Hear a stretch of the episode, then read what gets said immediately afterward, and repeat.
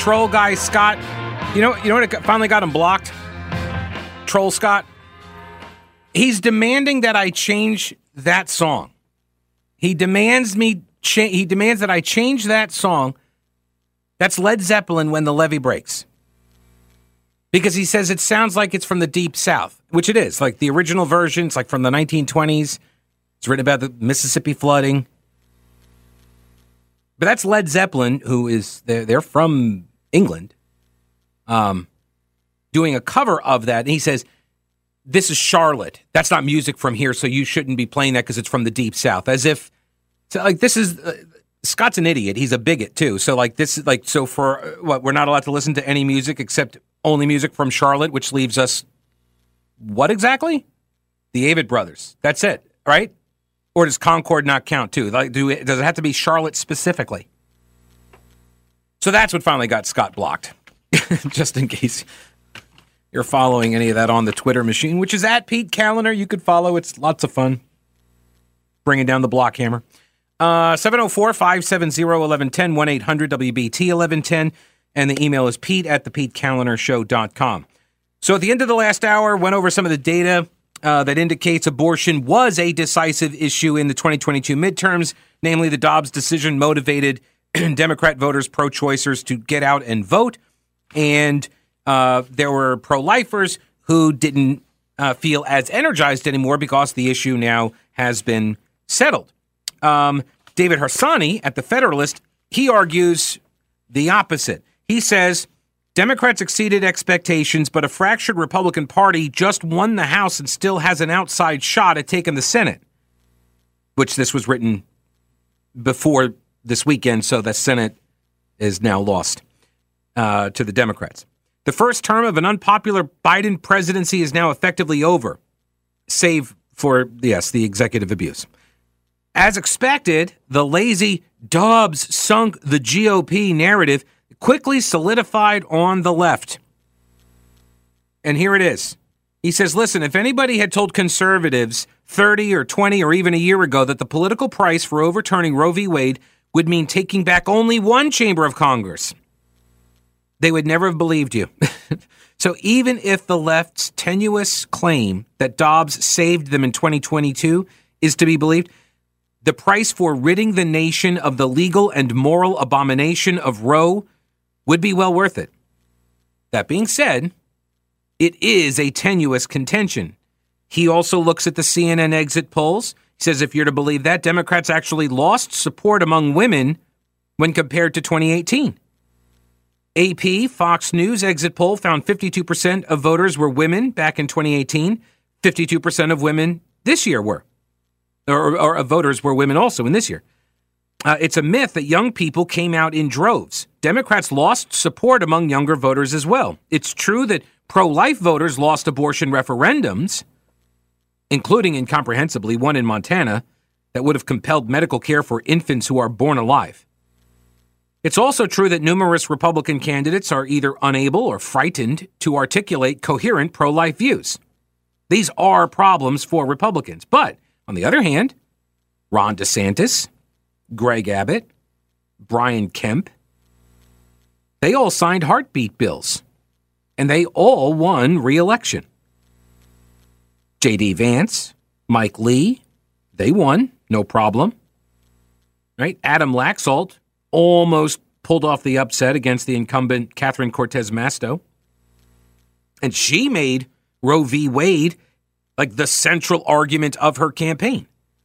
Two House races uh, make the case for the the Dobbs turned it all around for Democrats, and one of them was right here in North Carolina: Bo Hines versus Wiley Nickel. The other is Lauren Boebert versus Adam Frisch. Boebert is now ahead. Looks like she's going to win that, so that race is now out the window as some sort of bellwether for this issue. So that takes us to the 13th district here in North Carolina: Bo Hines versus Wiley Nickel.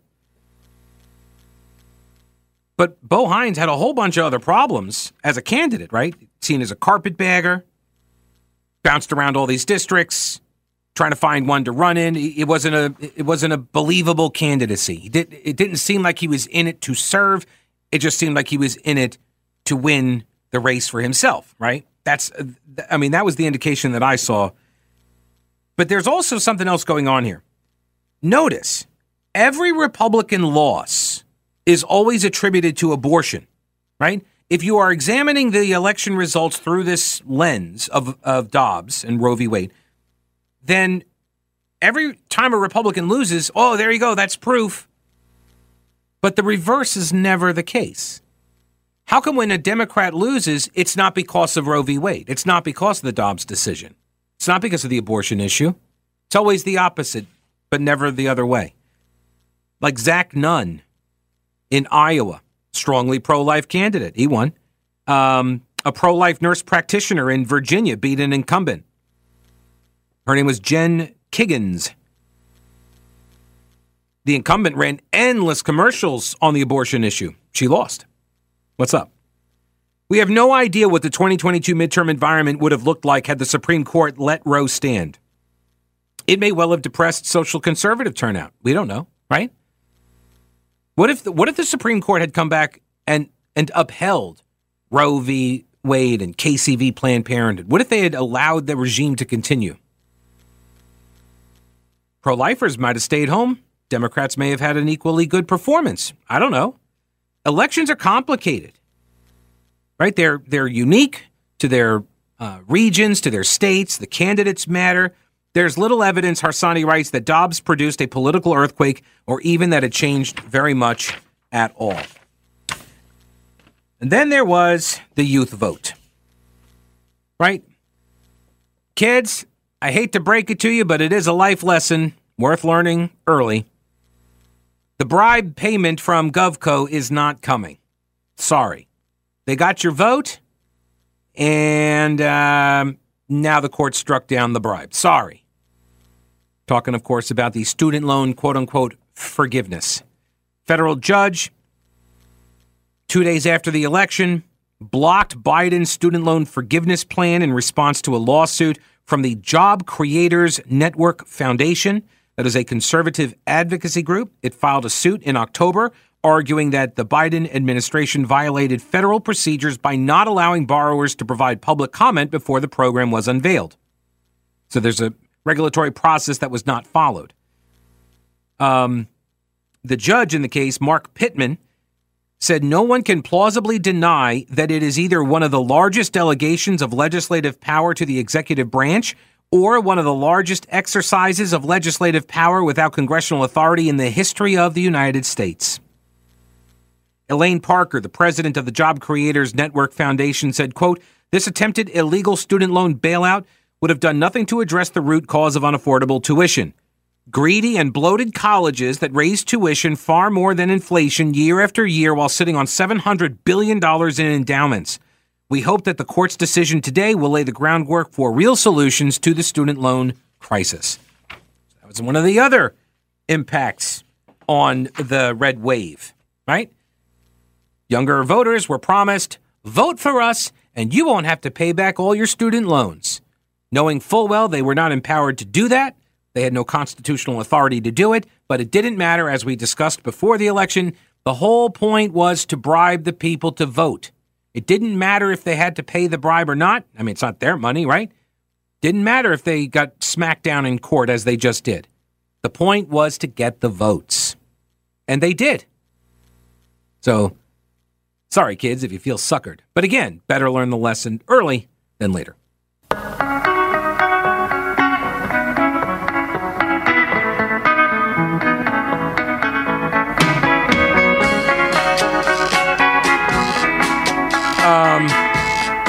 I believe this band is from England as well. That's obviously not from Charlotte, so we're not allowed to play this music either, according to Scott the Troll. the things people get worked up about, I tell you what. I tell you what. Like all these, you know, these Twitter workers at the, that, that got laid off, whatever, they're very upset that they're not getting free lunch. Not kidding. Uh, right. Yeah, I'll get to that.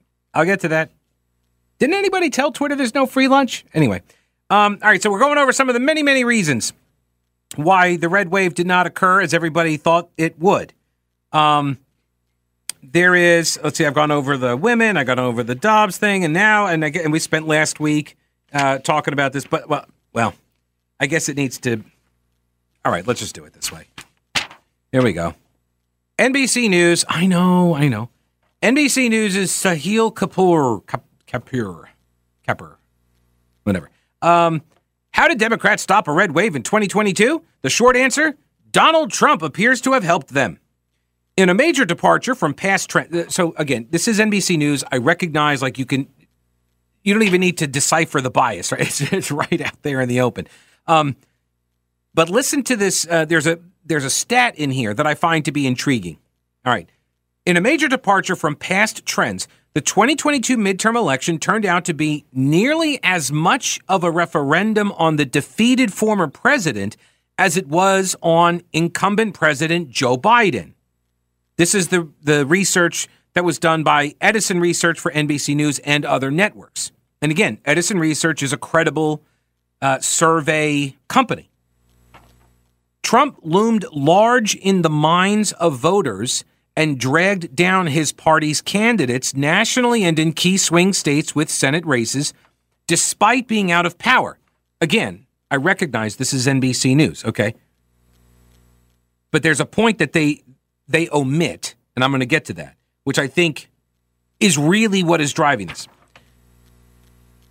In many cases, Trump's numbers blunted the impact of Biden's unpopularity and widespread economic pain, helping Democrats defy political gravity and hold their own. Nationally, here it is. Nationally, 32% of voters in this election said their vote was to oppose Joe Biden. One third said, I'm here to vote against Biden. Even though he's not on the ticket, I'm voting against Biden. 28% said they were there to oppose Donald Trump, even though he's out of office. Neither one of them is on the ballot. But a third say, I'm here to oppose Biden, and 28%, almost as much, uh, as much, say they're there to oppose Trump. That suggests that Trump's continued dominance over the GOP made this election in the mind of voters almost as much about a defeated former president as it was about the current president and the current party in power. And this is what Mitch McConnell was talking about. We're just running on a referendum against Biden. Remember? Like he said, uh, when was it? Last December? Let me see. I have it in the stack of stuff. Here it is. Yeah, December. Mitch McConnell has told colleagues and donors Senate Republicans won't release a legislative agenda before next year's midterms. Every midterm cycle, there are Republican donors and operatives who argue the party should release a positive, proactive governing outline around which candidates can rally. McConnell adamantly rejects this idea, preferring to skewer Democrats for their perceived failures. And he says, look, this is what we did before. It's like 2014. Remember the glory days? We did it back in 14. We're going to do it again, right? Well, problem. You didn't have a president that had lost and was, you know, sort of in exile on the uh, uh on the Isle of Elba or whatever, Mar-a-Lago, right? He's not. You didn't have a president sort of waiting in the wings. You didn't have a president who just lost and is still doing rallies, is still endorsing candidates. That's not happening. And there's and there's a chance he's going to come back. This is a I mean I think people are overlooking the unique situation that we are in. This has never occurred before in my lifetime, right? I'm not aware of any similar circumstance where right? I mean, the only other president that lost after one term was George H.W. Bush and and he was done. He was like, I'm out. Not going to run again. Wouldn't be prudent. He, he he was out. And he didn't do rallies. He didn't do speeches. He wasn't on you know social media or whatever at the time. Comparable. Um, this so it's a unique situation. And McConnell's approach is lacking, was lacking because of that very reason too. He's like, oh, we're just going to make it a referendum on the incumbent. Yeah, slight problem the last incumbent is still out there too. And so people are looking at both of them. We're only two years out. If if Trump had not so to this point, if Trump had not stayed engaged as he has, and I'm not saying he shouldn't or should uh, or should have, it's irrelevant to me. The the point here is that he did stay engaged. And had he not, I wonder if the red wave would have happened. I wonder if they would there would have been better results for uh, more Republicans had people kind of forgotten about Trump for a while. Independent voters uh, made up 31% of the electorate, and they favored Democrats over Republicans by a margin of 49 to 47. So it's very close. Again, these are just independents who make up a third of the electorate, just under a third. And it's basically evenly split 49 47. But that's a problem for Republicans. Why?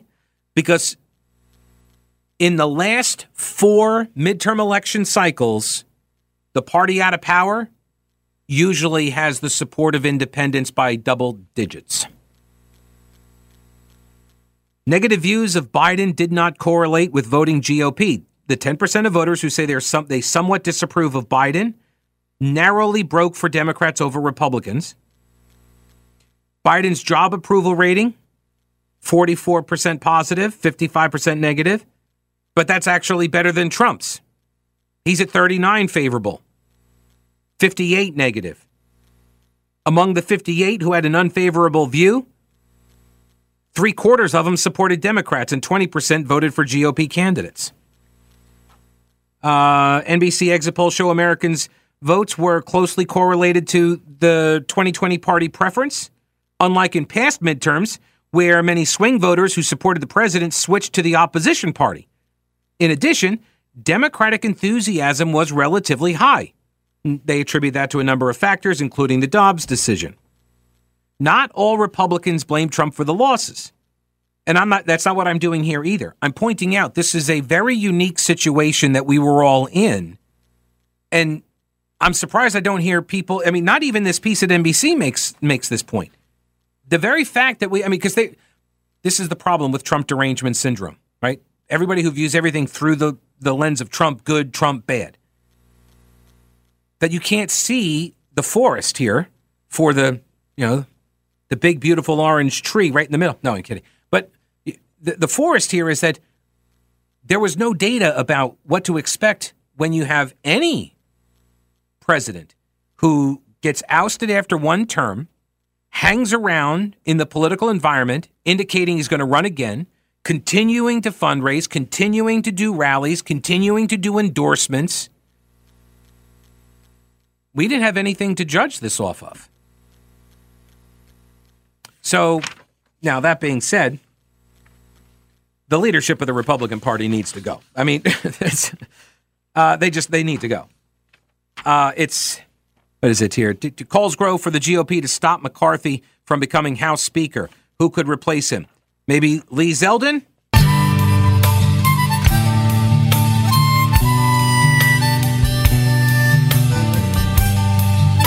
Hey, uh, Thursday. Thursday, Thursday, Thursday. Charlotte Auto Show returns, 29th year, Charlotte Convention Center. Brett Winterble is going to be down there broadcasting at 3 o'clock. It's also Hero Day where uh, active military and veterans, along with first responders, teachers, folks in the medical community, uh, show an ID, suppressive, uh, show an ID, and you get in for free for Hero Day, Thursday. And uh, check out Electric Avenue. And uh, they got the family fun zone, so bring the kids. You can check out the new cars, all the latest and greatest stuff. Dozens of manufacturers displaying the latest makes and models. It's a no pressure environment. You can check out the luxury exotic brands like Volkswagen. No, you, oh, they're all there. Like everybody's there, all of them. So go check it out. The uh, Charlotte Auto Show again Thursday through Sunday, Sunday, Sunday. Uh, alrighty, so where was I here? Oh, calls grow for the GOP to stop McCarthy. This is from Richard Bledsoe at Western Journal. Uh, he cites Politico's playbook reporting that McCarthy's support uh, issues is the issues he's having gaining support is a case of deja vu. Speaker John Boehner retired in 2015.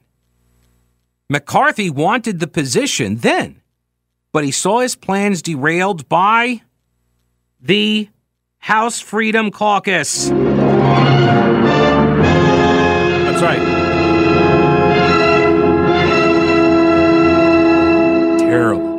In the years since, McCarthy has tried to ingratiate himself with more conservative House members, such as Ohio Representative Jim Jordan, but there are doubts about his leadership.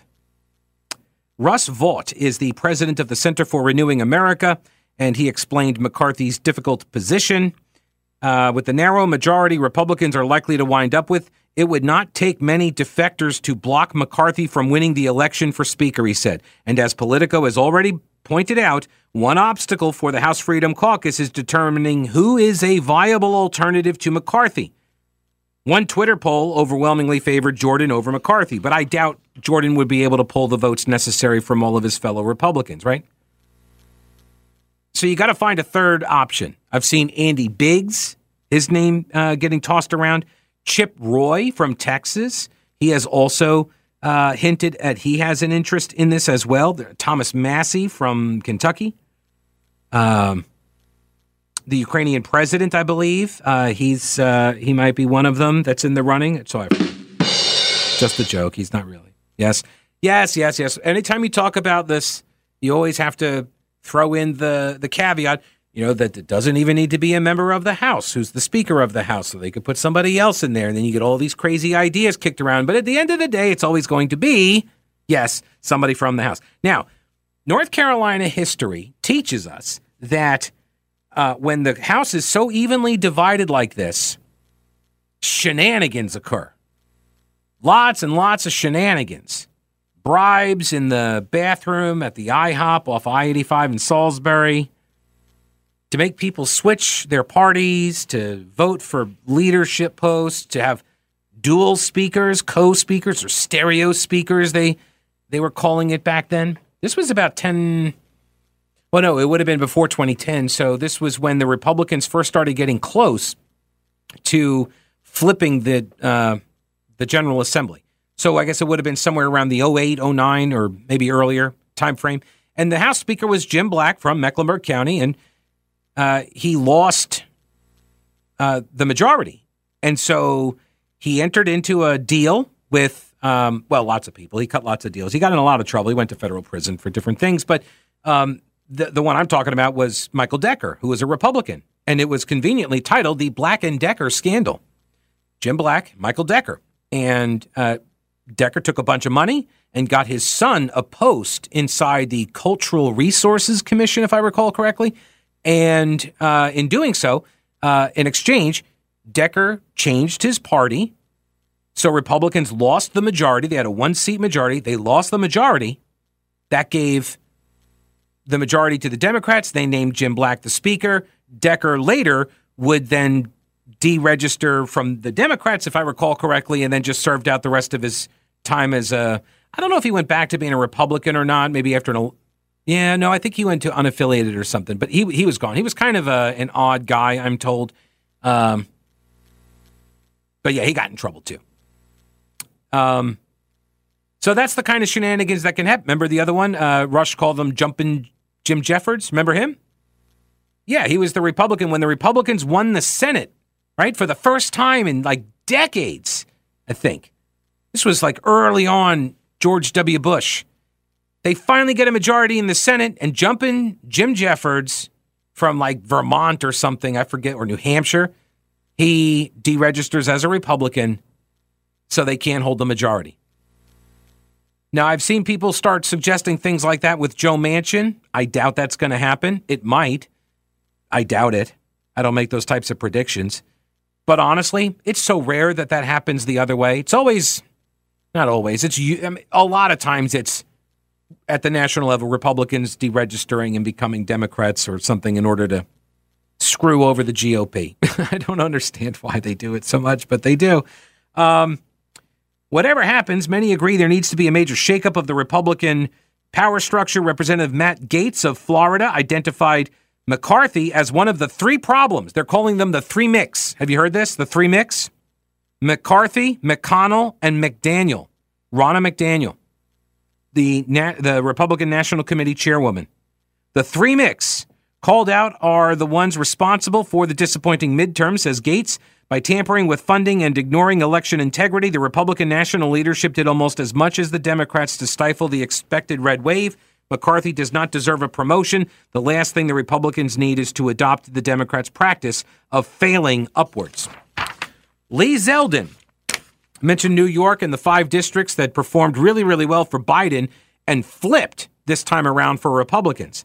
Lee Zeldin is getting a lot of credit. As such, his name is now being tossed around as a potential leader for the RNC. He lost a surprisingly close race for governor last week, but he has spoken with GOP elected officials and party activists who want him to run for the chairmanship of the RNC. This, according to his media consultant. Jonathan Allen reporting at NBC News, quote, he has received calls from around the country. It's likely that he will at least explore it. He's fielding calls, talking to people, listening to them, but it has not gone beyond that, said John Brabender, Brabender, Brabender, whatever. Uh, RNC chair, that's the media guy. His, uh, Lee Zeldin's media guy. RNC chair Ronna McDaniel has not said whether she's going to seek reelection. Please don't. At the party's winter meeting in January, nor has Tommy Hicks, the co chair. Under the party's rules, did you know this? Under the GOP rules, the top two posts have to be held by one man and one woman. I thought that was interesting. They have a quota. The GOP has a quota for their uh, for their two leaders. Yeah. Anyway, Zeldin, a four-term House member from Long Island, lost to Democratic Governor Kathy Hochul. Hochul, Hochul, Hochul it is. Uh, 53 to 47 percent in a state that Trump lost by 22 points. A lot of Democrats have pointed to Zeldin's overperformance at the top of the ticket as a force in helping Republicans flip four House seats in the state. Most notably, Democratic Congressional Campaign Committee Chairman Sean Patrick Maloney. Rick Scott and Lindsey Graham over in the Senate, they are saying we need to delay any kind of a leadership vote in the Senate until after the Georgia runoff because, well, of course you should. yeah, because of course you should. Because if Herschel Walker wins, then he doesn't get to vote in that. And if Herschel Walker ends up, let's say, let's say Walker wins like 80% to 20% over Raphael Warnock in a runoff. I think you should make him the uh, leader of the Senate. Don't you think so? You never know. I mean, he could pull that off. Maybe. All right. And this brings me finally to Republicans need an early vote strategy. I mentioned this last week. I briefly touched on it at the beginning of the program, but Ben Domenech from the Federalist, now he's at uh, Spectator World, actually, Spectator World editor at large, Ben Domenech whose wife, by the way, is, yes, uh, Meghan McCain. Uh, he said Republicans have to formulate an early vote strategy if they want future victories. And this is so true.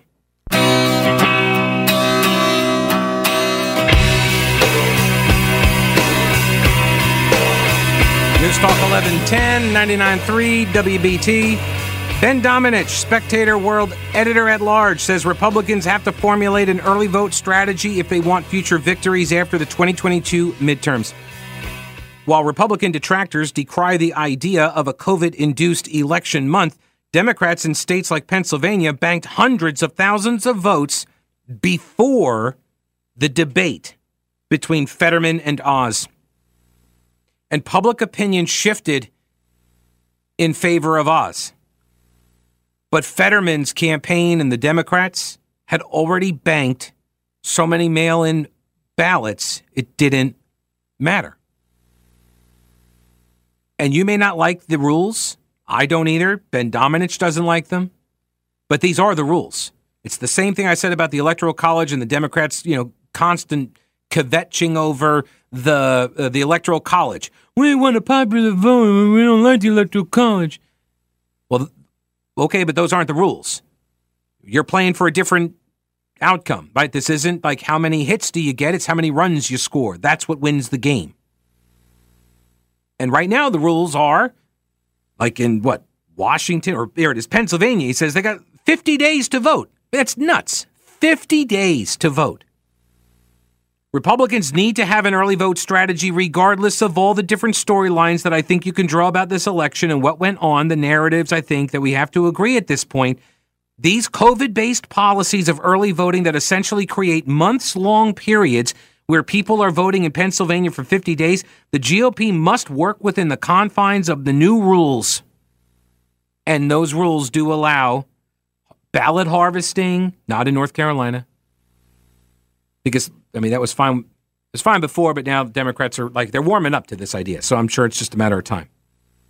Uh, in Texas, Governor Greg Abbott won re-election over Beto O'Rourke, and uh, Governor Abbott had a a robust early vote strategy. These are the rules. This is how the game is being played. And I understand that people are like, oh, I don't, I don't like these rules. I'm going to vote on election day, and that's the way it should be. But the rules allow for longer periods of time. And Republicans need a ground game strategy to go out and get as many early votes as possible to prioritize it and to start doing what Democrats do in order to, quote, help people vote.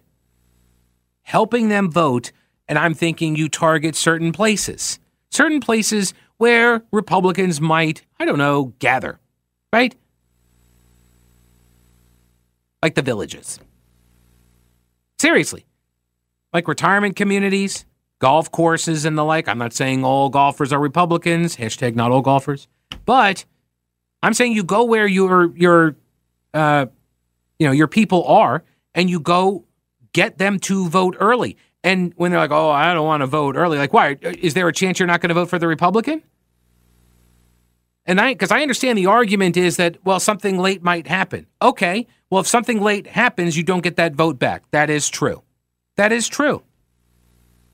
But here's the thing if everybody votes early, or more people, I should say, vote early, then you can spend more time going after the people who haven't voted but are persuadable that you can kind of make it easier, like, oh, we'll get you to the polls, or here's a ballot. Like the people who aren't your typical A voters, right? These are called uh, A voters, the ones that, that vote in the primaries, they vote in midterms, they vote in the general, and they're solid R or D.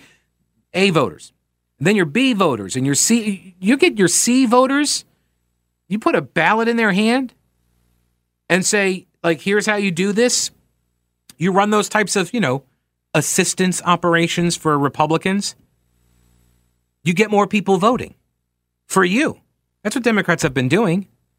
But Republicans don't play this game for some reason. And they used to kill it, by the way, in the absentee game. They used to. So, uh, all right, let me do this real quick because this is just hilarious to me. It all started when a guy named Bill Grueskin, that's his name, tweeted a New York Times story called uh, uh, Two Weeks of Chaos Inside, Inside Elon Musk's Takeover of Twitter and he has a pull quote that says Mr. Musk plans to begin making employees pay for lunch, which had been free at the company cafeteria. So Twitter employees, not only do they pull down, you know, six-figure salaries or whatever, but they're also getting the free calf? Really? Grueskin is a professor, he's a leftist at uh, Columbia College, uh, or sorry, Columbia Journalism School, and I worked at a bunch of different newspapers. So then this gets quoted by a guy named Andrew Wortman, his name, leftist activist, and he said he fired three quarters of the employees and now he's planning to starve the rest of them. He's failure incarnate. He's going to start. So he's going Elon Musk is starving the Twitter employees by making them pay for the cafeteria food they consume. So this one, so this other person named Niche Gamer says this all on Twitter says maybe they should learn to cook, learn to code, learn to cook.